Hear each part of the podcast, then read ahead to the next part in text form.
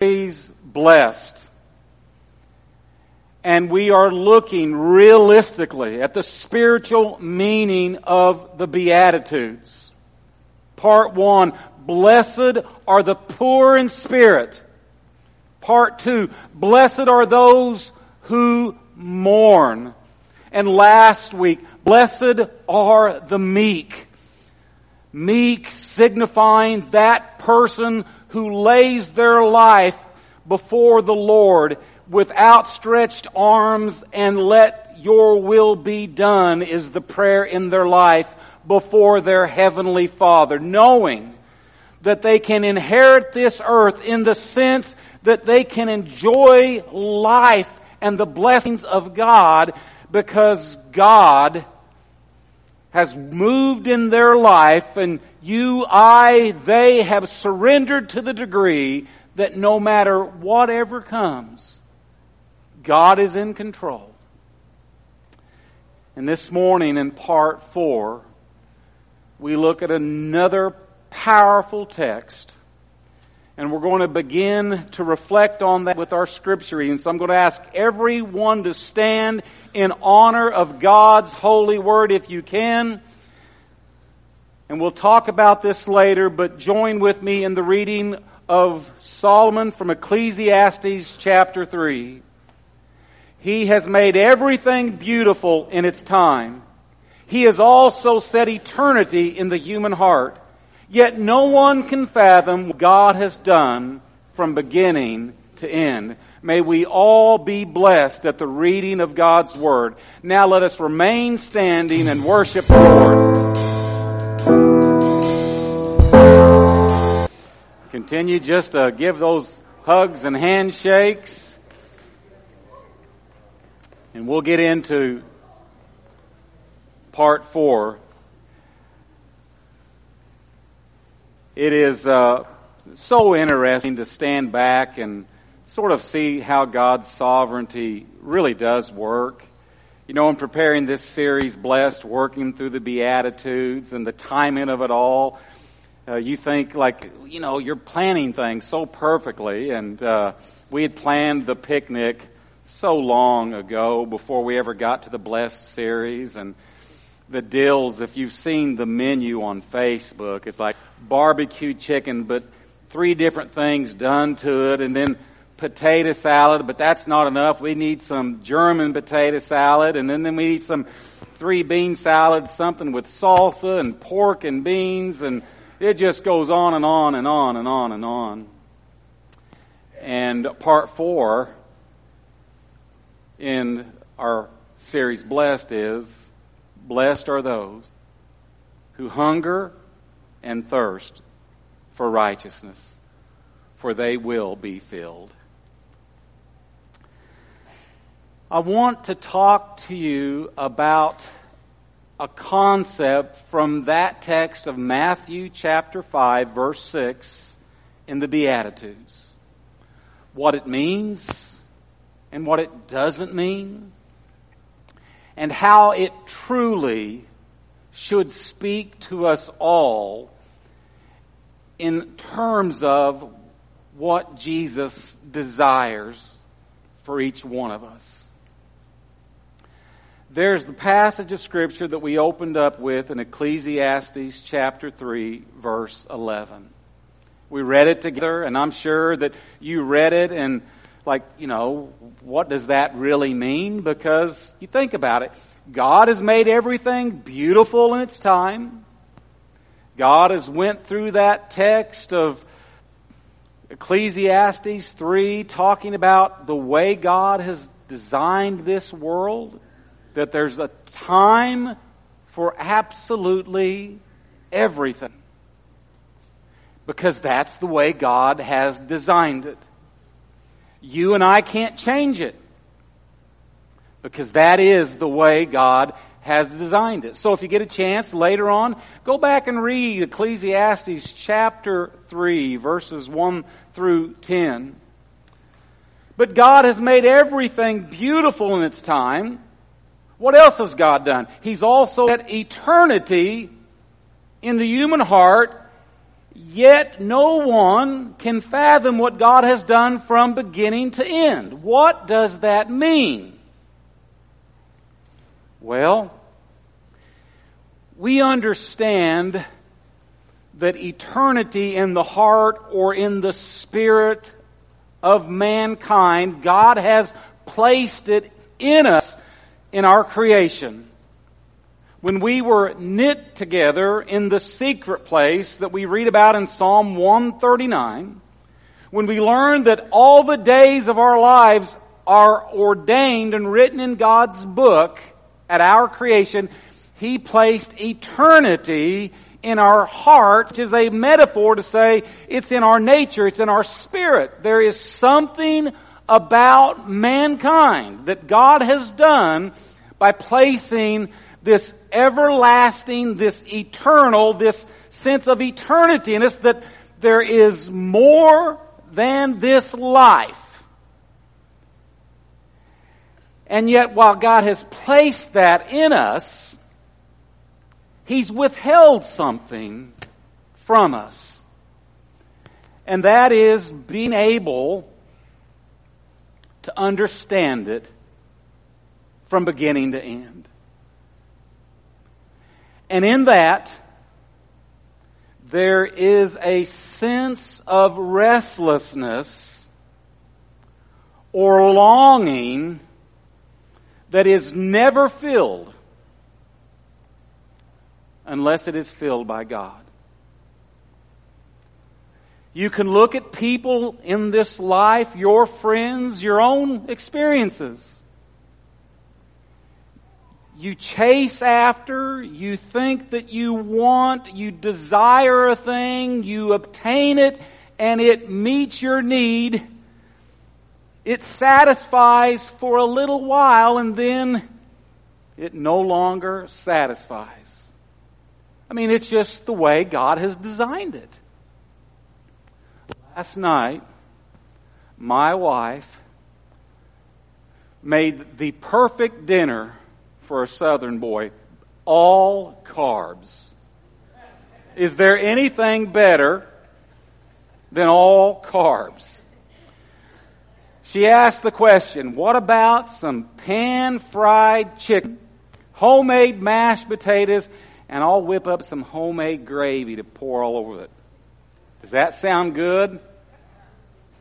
Like, when would that not sound good? You know, you hear certain foods, and you know how your, your tongue starts to salivate and it's like your stomach starts to growl because it just sounds good and you, are thinking about that. And uh, I ate and I enjoyed and maybe ate too much, but finished it and was satisfied. And then it wasn't hardly 35 minutes later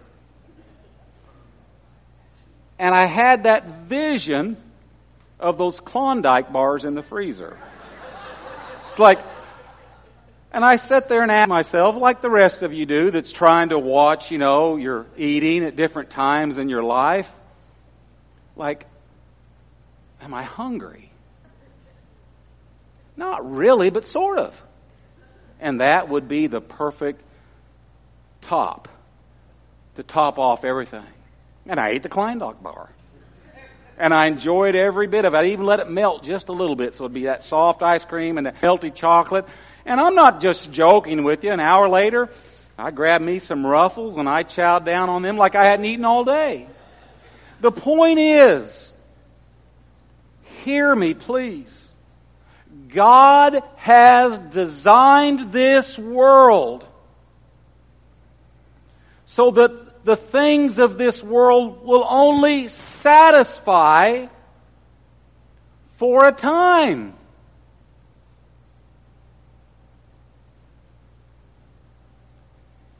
And He has created it that way for a purpose. A few verses down from this, He says, God has done this so that mankind would revere Him there is a poem by a 16th century poet and priest of England named George Herbert. If you get a chance later on this evening, Google the pulley. It is probably the best description of this verse.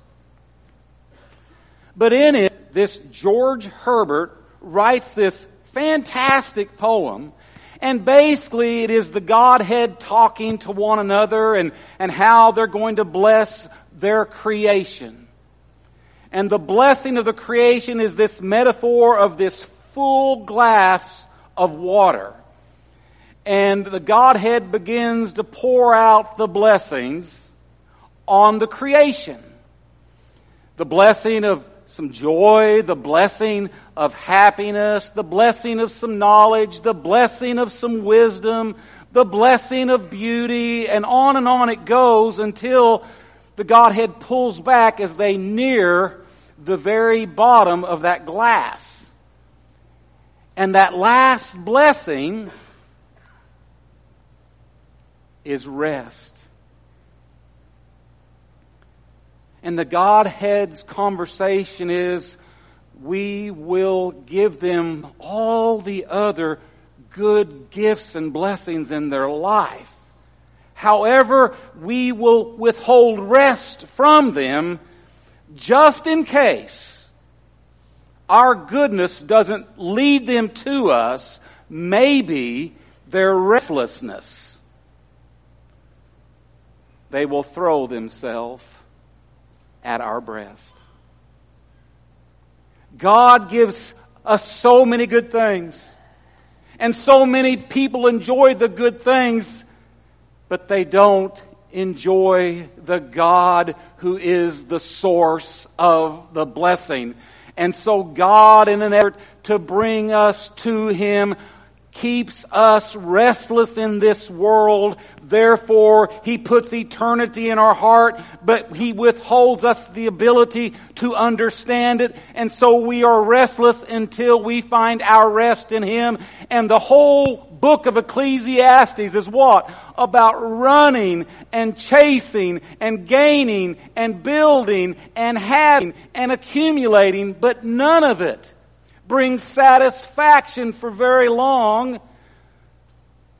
And that is life. And that is the way God has designed it. Who here is restless?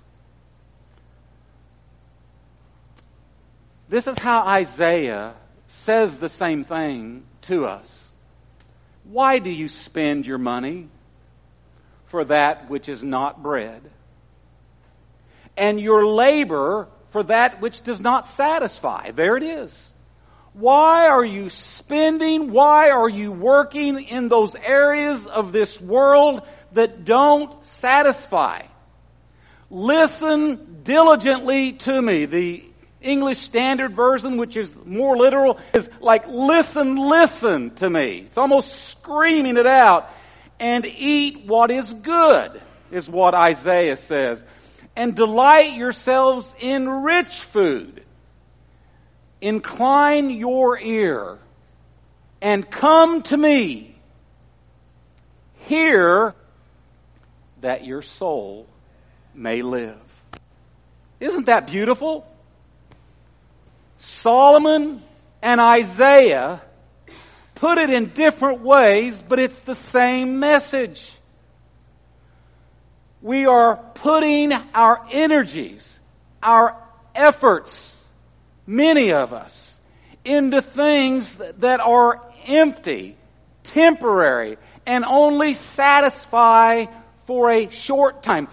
Oh Lord, surely if I have a great experience, a bigger vacation, a bigger house, a better car, more money in my savings, if I have all these things, I'll be satisfied. Nope. Maybe for a little while, for a time.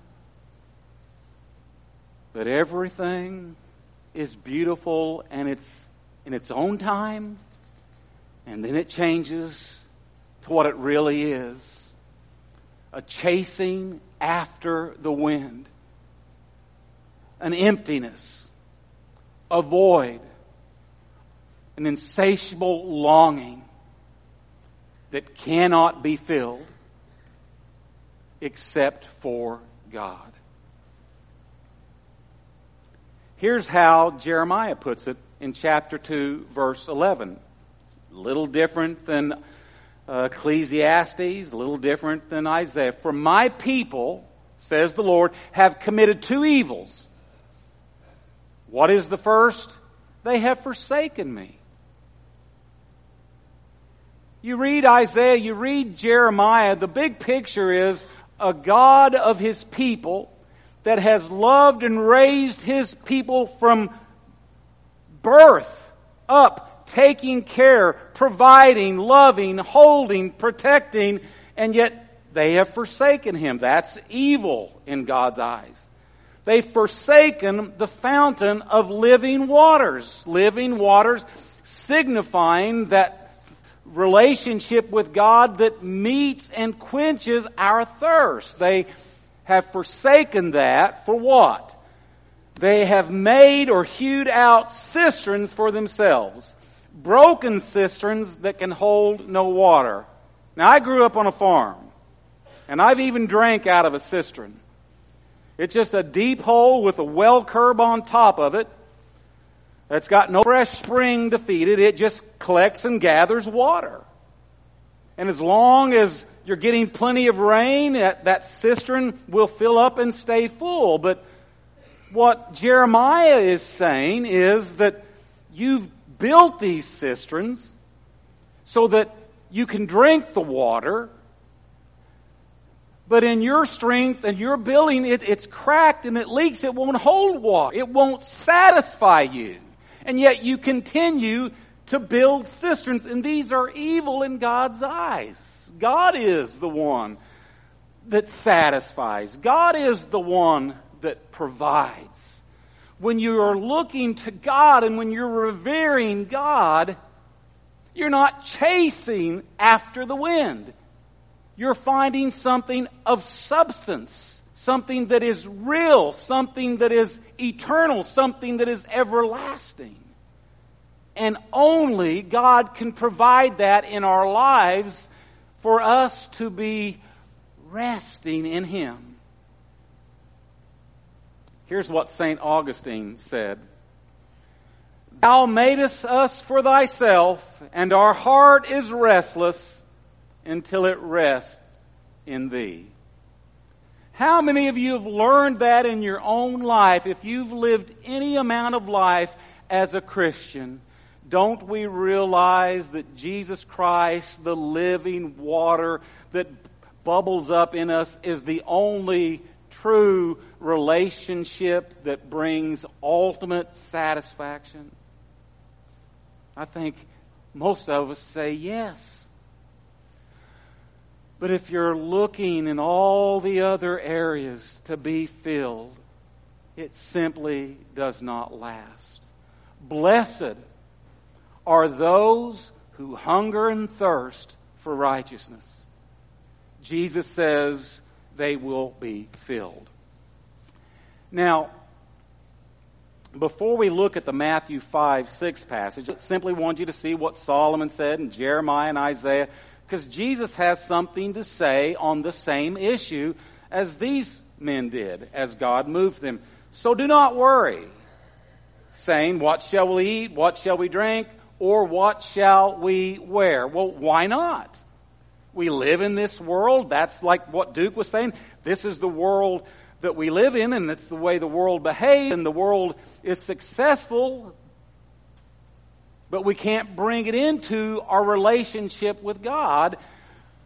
For pagans, actually the word is Gentiles, and actually the word Gentile is used to represent a mindset that is void of God. So the pagans or the Gentiles or the mind that is void of God, and so we run after all these things, almost the identical language of Solomon of running and chasing all these things under the sun, thinking they're going to make us happy. Well, we keep running and we keep chasing, and we're never happy. We're never filled. And then he closes Your heavenly Father knows that you need them, but seek first his kingdom and his righteousness. As we come into this word righteousness, there's different meanings and understandings of what Jesus wants us to pursue. There is the sense first of understanding that the word righteous or righteousness, it, it means for us being about those things that God says are good. That, that's just like the very basic level. Like Job was declared righteous because his focus was on God and he, he did right things because he knew what God wanted from him. But we know the big pictures. We'll see the verse later that there's no one righteous, not one, that in and of themselves and their own power and their own strength. They can do righteous things in comparison to maybe others, but there is a righteousness, there's right things and there's good things. That's the basic meaning. But we are to put the kingdom first. In other words, we are to revere, revere God.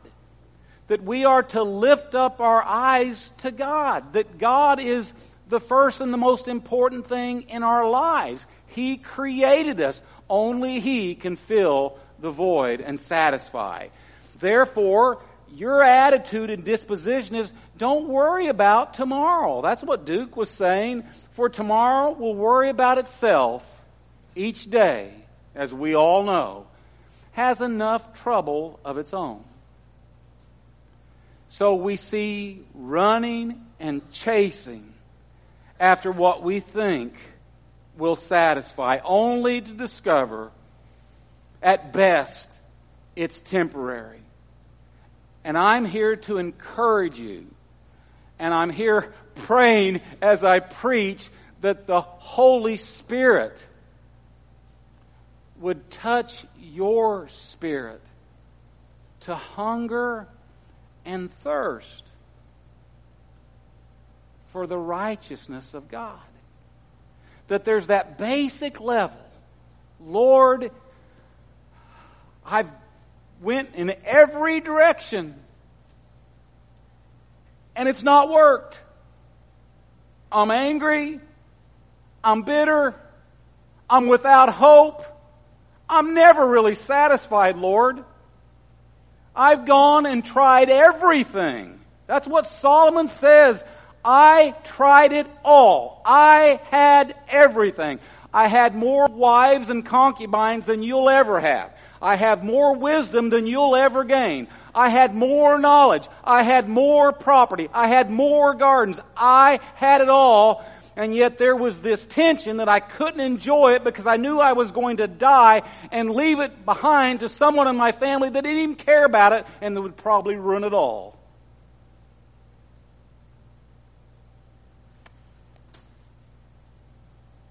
So the things of God have to come first in your life. And someone says, well, hunger and thirst. How does that happen? Is it, is it something that I do? That I've got to work myself up, you know, go take a few laps around the church and then, then I'm going to be ready for the picnic? How does that work spiritually? Listen, hungering and thirsting for God, I believe, starts with God. But Jesus on that Sermon on the Mount puts it in the hearts of people to say to them, it begins with God and knowing what God wants from you, and you pursue that basic level because you want to honor God with your life. But it is much deeper than simply checking off a list. Hungering and thirsting for God is God touching you and in God's touch because of the longing and restlessness that's in you that nothing is satisfying you in this world, that there's got to be something else. If I'm going to have peace, and pursue God. It, it, it's both. You'll never and hunger and thirst for God if God is not touching you, your spirit. But God has given you something in your spirit in the way that He's designed it for you to be a part of the process to know this is what's right and this is what's wrong, but it's more than just being right or being wrong. It is loving the Father, seeking the Father, revering the Father, pursuing the Father, laying yourself down and surrender and saying, Lord, I don't feel this way about this. Touch me, work in me, transform who I am through the power of your Spirit and your Word as I submit and surrender in my brokenness. And I believe in that attitude is where God works the greatest. So blessed, the word blessed means God's favor. It's that image of His hand and arm around you.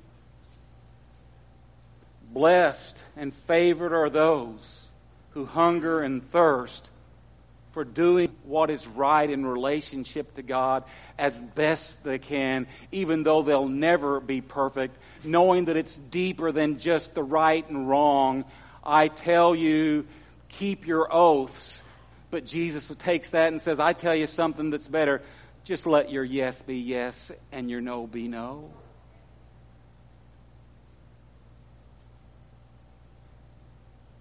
I tell you, don't commit adultery. That's the first level of righteousness. But Jesus says, let me take it a little deeper.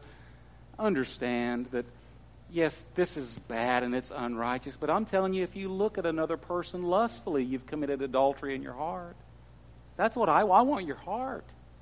I want you to understand that I am the God that sees the heart and the motive out of what you're doing and why you're doing it.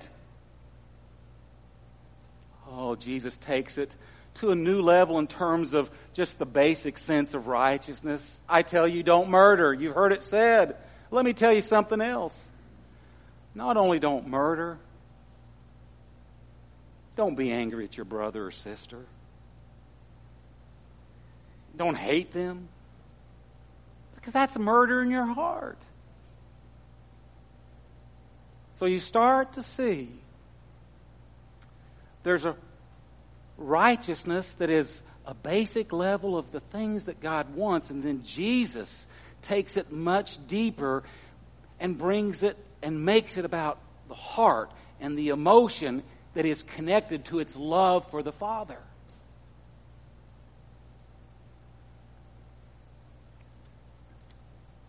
For I tell you, unless your righteousness exceeds that of the scribes and Pharisees, you will never enter the kingdom of God. The scribes and Pharisees, I mean, they followed the law pretty perfectly, right? They just didn't have the heart. They didn't have the love. They didn't have the compassion.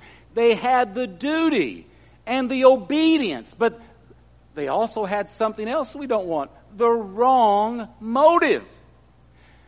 It just, it blows my mind what God is calling us to. He simply says, this is a right thing to be about and this is a right thing to do.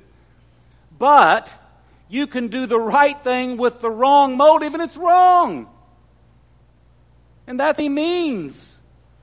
As he talks about, this is the way you're to approach your word. This is the way that you're to approach relationships with your wife or husband in marriage. This is the way that you are to pro- approach your attitude in relationship to other people. You are good and kind and loving and forgiving. You're not hostile. You don't hold grudges.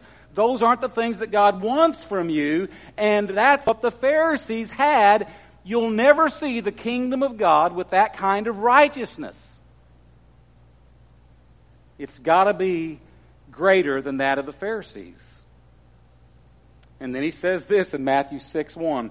Beware, here's the attitude and motive, of practicing your righteousness before other people in order to be seen by them, for then you will have no reward from your Father who is in heaven. You see, doing right things with the wrong motive brings no blessing from God. It brings maybe that a boy, oh, did you see what she did or he did? Look how sacrificial. Look what they gave up. Look how hard they're working. Look at their commitment. I mean, if that's what you're going for, then you better really enjoy in that temporary moment what that person is saying about you or what that person is thinking about you because that's all you're going to get out of it, says Jesus. And what we want out of it, any of it, is to please the Father. And that's why Scripture tells us again and again throughout the epistles find out what pleases God and do those things. Because, yes, they are the basic acts of righteousness. But have the right attitude and heart in doing them. But even in that, it is not the righteousness that brings salvation. There is a righteousness that brings salvation. There is no one righteous, not even one. So, what are we going to do about that? Well, why aren't they righteous? There's no one who understands. There's no one who sees God. Everybody has turned away, just like Isaiah and Jeremiah. They've forsaken their God. They have come together to become worthless. There's no one who does good, not even one. Their throats are open graves. Their tongues practice deceit. Their poison of vipers is on their lips. Their mouths are full of cursing and bitterness. Their feet are swift to shed blood. It just shows how ugly we can be unless God is the center of all that we're doing. Ruin and misery mark their ways, and the way of peace they do not know. There is no fear of God before their eyes.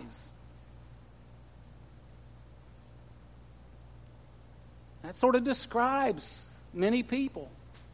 Maybe it describes you. Maybe it describes me. The idea that we can be good enough, do all the right things, feel confident in our righteousness, we can't. And they'll never bring peace. But Paul in Romans 3 concludes, Therefore, no one will be declared righteous in God's sight by the works of the law. Rather, through the law, we become conscious of sin. In other words, God sets the bar. Here's the standard. These are the righteous acts. And you fail me again and again and again. And the law that I've called you to follow, you realize you can't follow it. And all it does is make you aware of how weak and broken and needy you are of Him. And then in comes Jesus Christ. For in the gospel, a righteousness from God. That's what we want. Not our righteousness, but a righteousness from God is revealed. A righteousness that is by faith from first to last. Just as it is written, the righteous will live by faith. That is the description of the righteousness that we want. That is a trust and a looking to the Lord. It is called faith. It is called belief. It is called trust. And it is the center of everything that God wants His people to do and to be. I look to the Lord. He is what satisfies. He is what fills. And as Duke said earlier, in accordance with what Paul was saying, therefore, it doesn't matter if I have a lot or if I have a little, if I'm in need or if I'm in want, all that matters is that I know the Lord. And knowing the Lord is what brings rest in your life. Sometimes we forget that. Listen to what Psalm 42 says. David writes, As the deer pants for streams of water, so my soul pants for you, my God. My soul thirsts for God, the living God. Here in just a little bit, we will be downstairs and all over this building enjoying barbecue chicken, enjoying the fellowship with one another. And we thank God because there is satisfaction that as we fellowship in this way, we know we are His. We are here today, family. Family. Not just in word, but we're family. And we praise God that we can call ourselves family. Because I could be a brother or a sister that's been washed in the blood of Jesus, that is made righteous in His sight, put on His coat of righteousness, and cast off their clothing that's stained. And we stand here because of the goodness and love of God, the blessing of God, resting, resting in the Lord.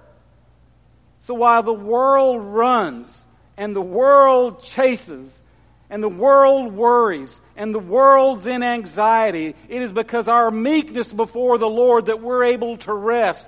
And we challenge ourselves in our fleshly nature to strive to hunger and thirst for God more and more. May the rest of God be on you completely as you find yourself satisfied in Him, hungering and thirsting for God more and more in your daily life. You're not saying that I need more of God to be at rest. You're simply saying, Lord, I love you so much that I want to walk holding your hand, trusting you in every step and learning from you, being obedient to you so that you can look at my heart, the one that sees through all the facades. You can look at my heart, see my spirit, and know, and know that I love you. Is that where you are with your Lord? Do you have that rest and peace? It can only be found in God, and it's found in God through the person of Jesus Christ. Whenever we come before His mighty act on the cross to give His life as a ransom for our sin and to pay our debt, we find peace. We surrender to the Lord. Would you pray with me? Father, we simply thank you for the harmony of Scripture and the power of the prophets' testimonies and the words of Jesus. We want, we want your people and those who have turned away and are forsaking you to have the peace and rest that we experience, Lord. And so we pray today, the church family, if there's anyone here that does not have it, Lord, please touch their hearts. Please draw them to you. Lord, we're not smart enough. We can't argue someone into it. We know it has to come from you. We know that Jesus reminds us, Come to me, all you who are weary and heavy burdened, and I will give you rest. We pray that for people today. It is in the name of Jesus Christ, our Lord and Savior that we give thanks and praise. And together we say, Amen. If you're here today the Lord maybe has touched you in a way that you realize that you're His, but you've forgotten and you've taken your eye off of Him and you're chasing, we have prayer teams that will partner with you and pray. We hope that you would humble yourself uh, and go to them and let them come alongside you and, and pray with you that God would get your focus back on Him. That in every aspect of your walk, you would honor and revere Him. But if you're here and the Spirit has touched you, touched you in a way that enough is enough, I'm done trying to find peace on my own. It's not there. It doesn't work. And you're ready, willing to talk about the Lord in deeper ways. Or maybe you're ready to be immersed, baptized into newness of life, into His death and burial and resurrection for your life to be lifted out of that watery grave which it is to a newness of life and to be filled with the Holy Spirit. We encourage you to seek myself out, Justin, Matthew, Bernie, John Gooch, one of the elders, a friend that you know that loves the Lord, whatever it might be. We just need you. Let the Spirit do His work in your life as you surrender. Let us all stand together. Let us pray together. Let us rejoice together. Let us grieve and mourn together. But let us lift up our eyes and our hearts to the one and only God, the God of Abraham, Isaac, and Jacob, that is more than enough, that truly satisfied. Let us sing and worship.